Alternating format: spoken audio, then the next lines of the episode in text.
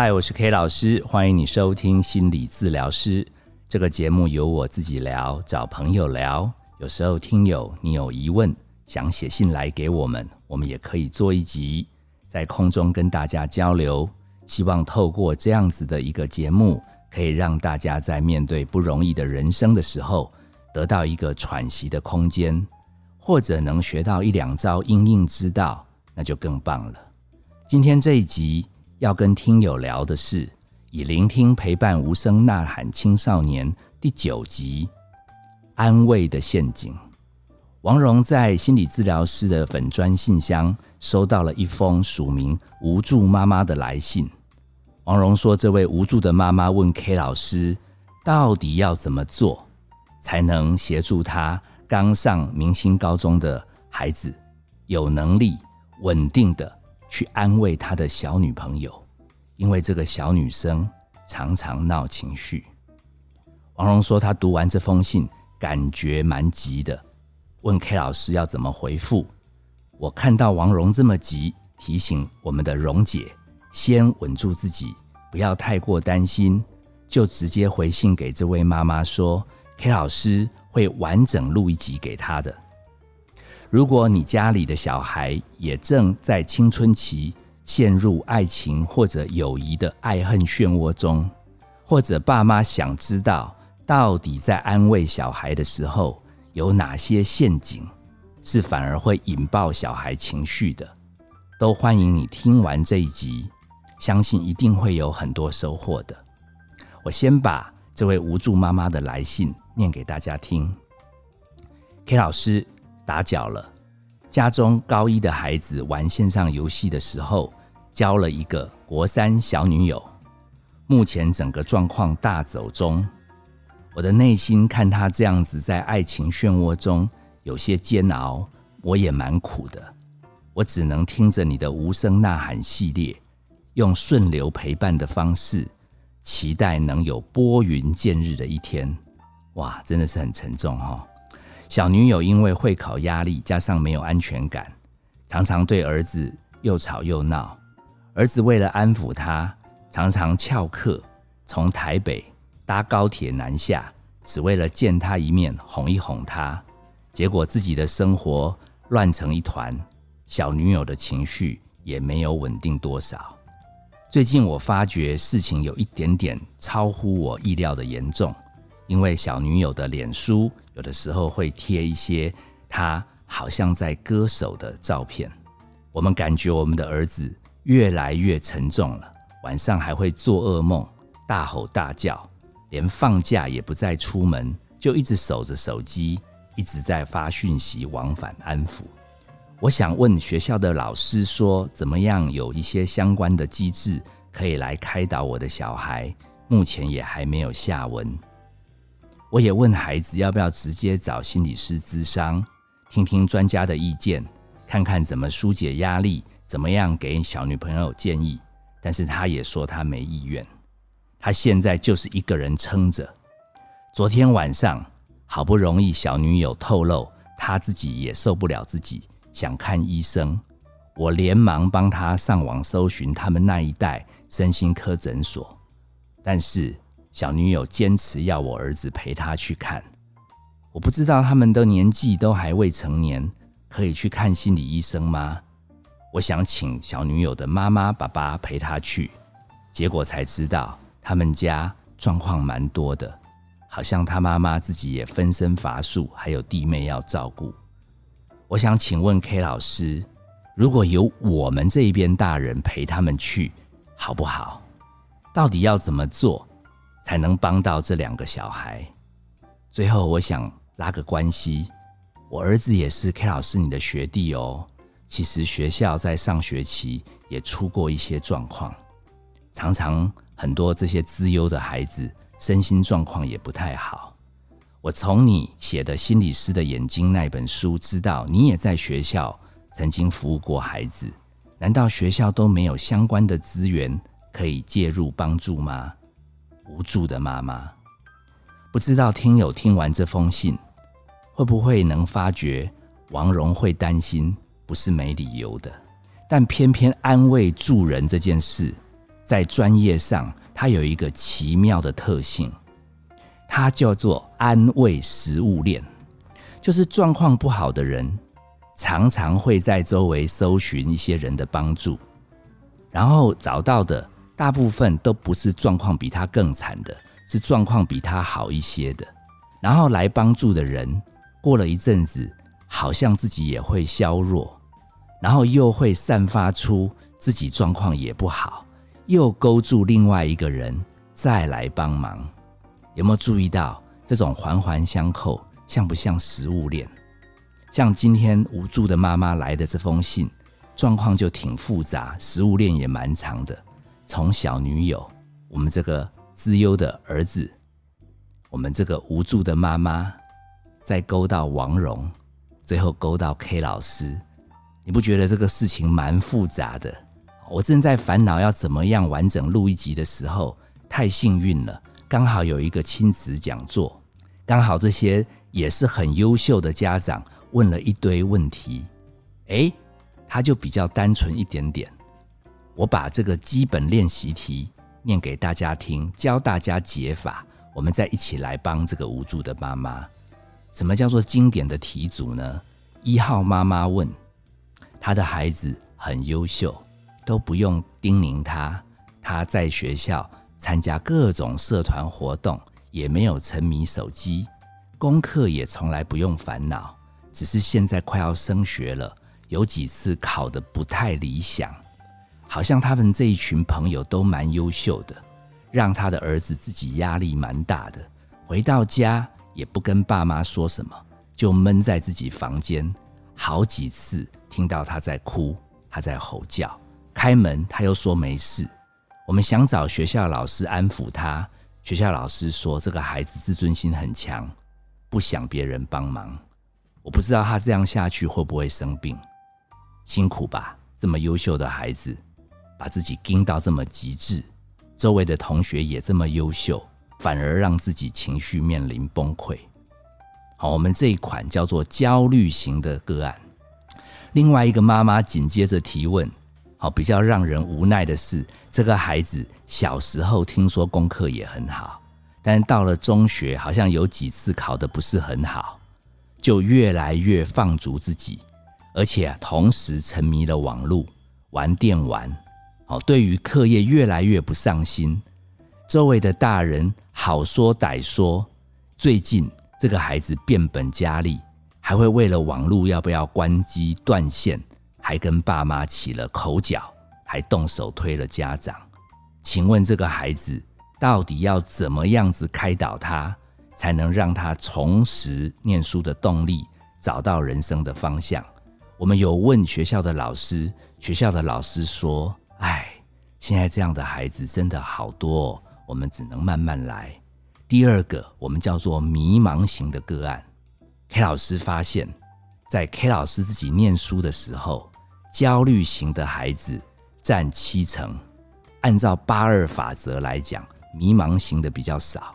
因为那个年代，你经常被社会的氛围弥漫着，你不好好上进，将来就没饭吃。诶，到了我们贾伯斯发明手机以后，到了 K 老师录制慢熟世代以后，我们发现。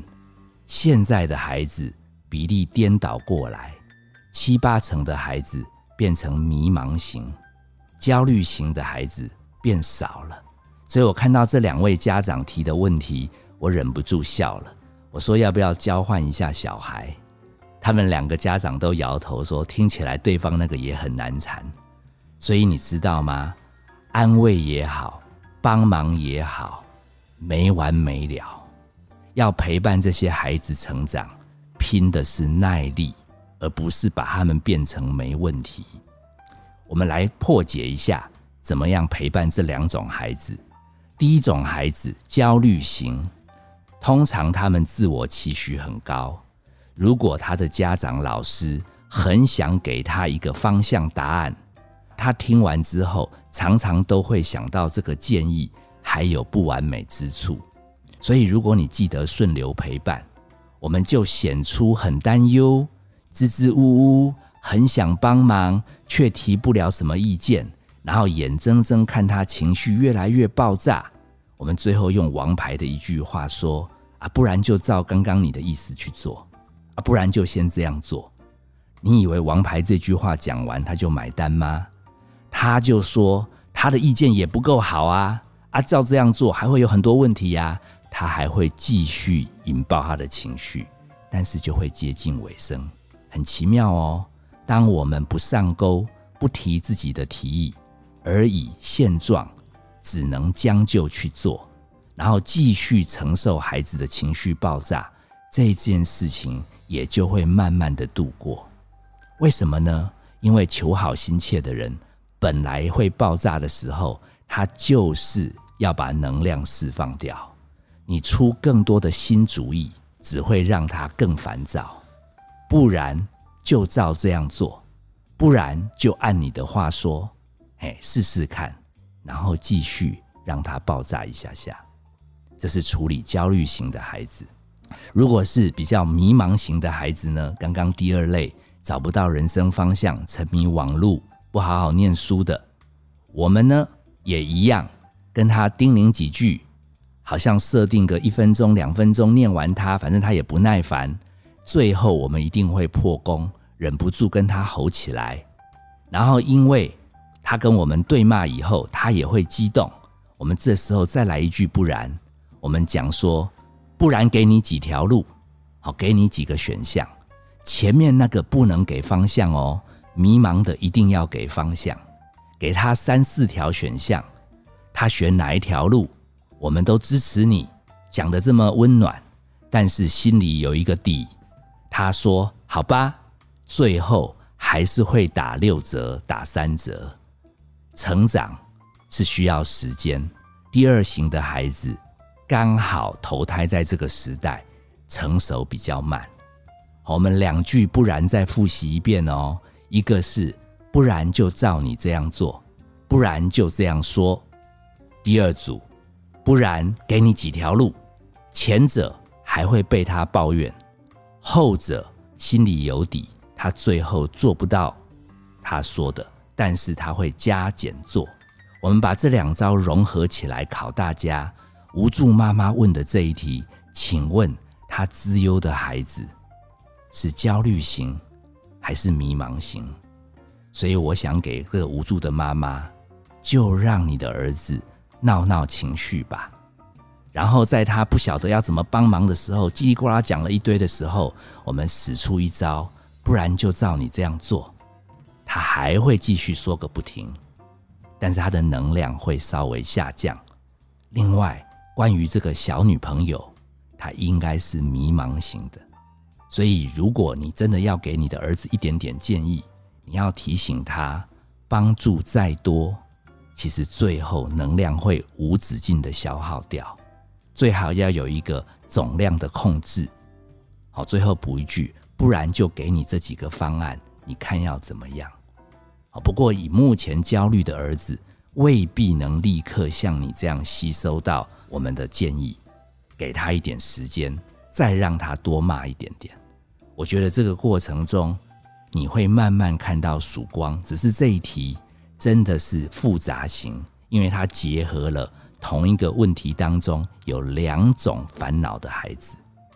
至于你问到学校能不能帮忙什么？我建议你，你都已经翻了我心理师的眼睛，你再把它看清楚一点点。整本书里面告诉你，学校会帮忙的，他们有一个系统，他们可能会按层次的慢慢来帮忙，可能速度未必像妈妈单一照顾自己孩子一样，用一个系统的观念来理解学校的帮忙，相信你们的合作才会渐入佳境。至于你还有提到要不要由你们陪这两个小孩子去看？如果你查一查心理师法，你了解到，其实在辅导这样子未成年的孩子的时候，其实是要有监护人陪的。哦，所以如果你是他不相干的人等，其实我是比较不建议你直接摄入过多。而且你还记住哦，我们以前有提过一集叫《安慰的艺术》。里面讲到安慰人的时候，它有一些很微妙的陷阱。你可以回头听一下那一集，我也直接在告诉你，其实安慰会有致命的吸引力。好，你们摄入过多，最后可能全部的人都会受伤很重，你们会掉到安慰的折返跑。好，你可以去参考第十集，再回来一起复习。因为这一集是我们以聆听陪伴无声呐喊青少年系列的第九集。K 老师期待他能耐听耐久一点，所以最后多讲一个小故事，给大家一起勉励。因为陪伴这些慢熟的孩子、焦虑的孩子，还蛮需要时间。这故事也是我的一个听友，他分享在他的 FB。他说他在家里，不晓得是听了节目怎么样，反正他有一天看到他两个儿子。都在青春期哦，为了一点小事在那边破口大骂，几乎都快要动手了。他说：“如果是他以前，他一定直接介入。”你也可以把这个场景想象成你的老公跟你的儿子快要起冲突，或者是你的太太跟你的女儿在尖叫。第三个人，向我们的听友，他说他很奇妙哦，他选择专心只接住他自己。他稳住他自己，他继续走到厨房收菜，继续把碗筷摆好，继续再走回餐厅听他们吵。他没有介入太多，只有在他们的吵到一个段落的时候，说：“赶快进房间写功课吧，赶快去倒垃圾吧。”好像日子还是如常。他说：“妙的是，其实那一天最后兄弟又和好了。”他说：“以前他一介入以后，全家会闹整晚。这一次，他专心只接住他自己的心情，没有让自己跟着乱。他是不是已经有做到一点点安慰陪伴的本事？”这一段小故事分享给我们听友，希望我们很焦急的爸爸妈妈跟老师，你记得哦，周围有人状况很不稳。在发出求救讯号，我们要关心，我们不能不理，但是要专心先接住自己。我是 K 老师，谢谢你收听心理治疗师。本节目由金星文创制作，相关的节目你可以在各大 Podcast 平台收听。如果你觉得这一集对你家的孩子，或者对于你亲戚朋友家的状况有帮助，可以用力帮我们分享。希望我们这样子的一个安慰，可以传到更远的地方，让更多的人也先接触自己。我们下次见。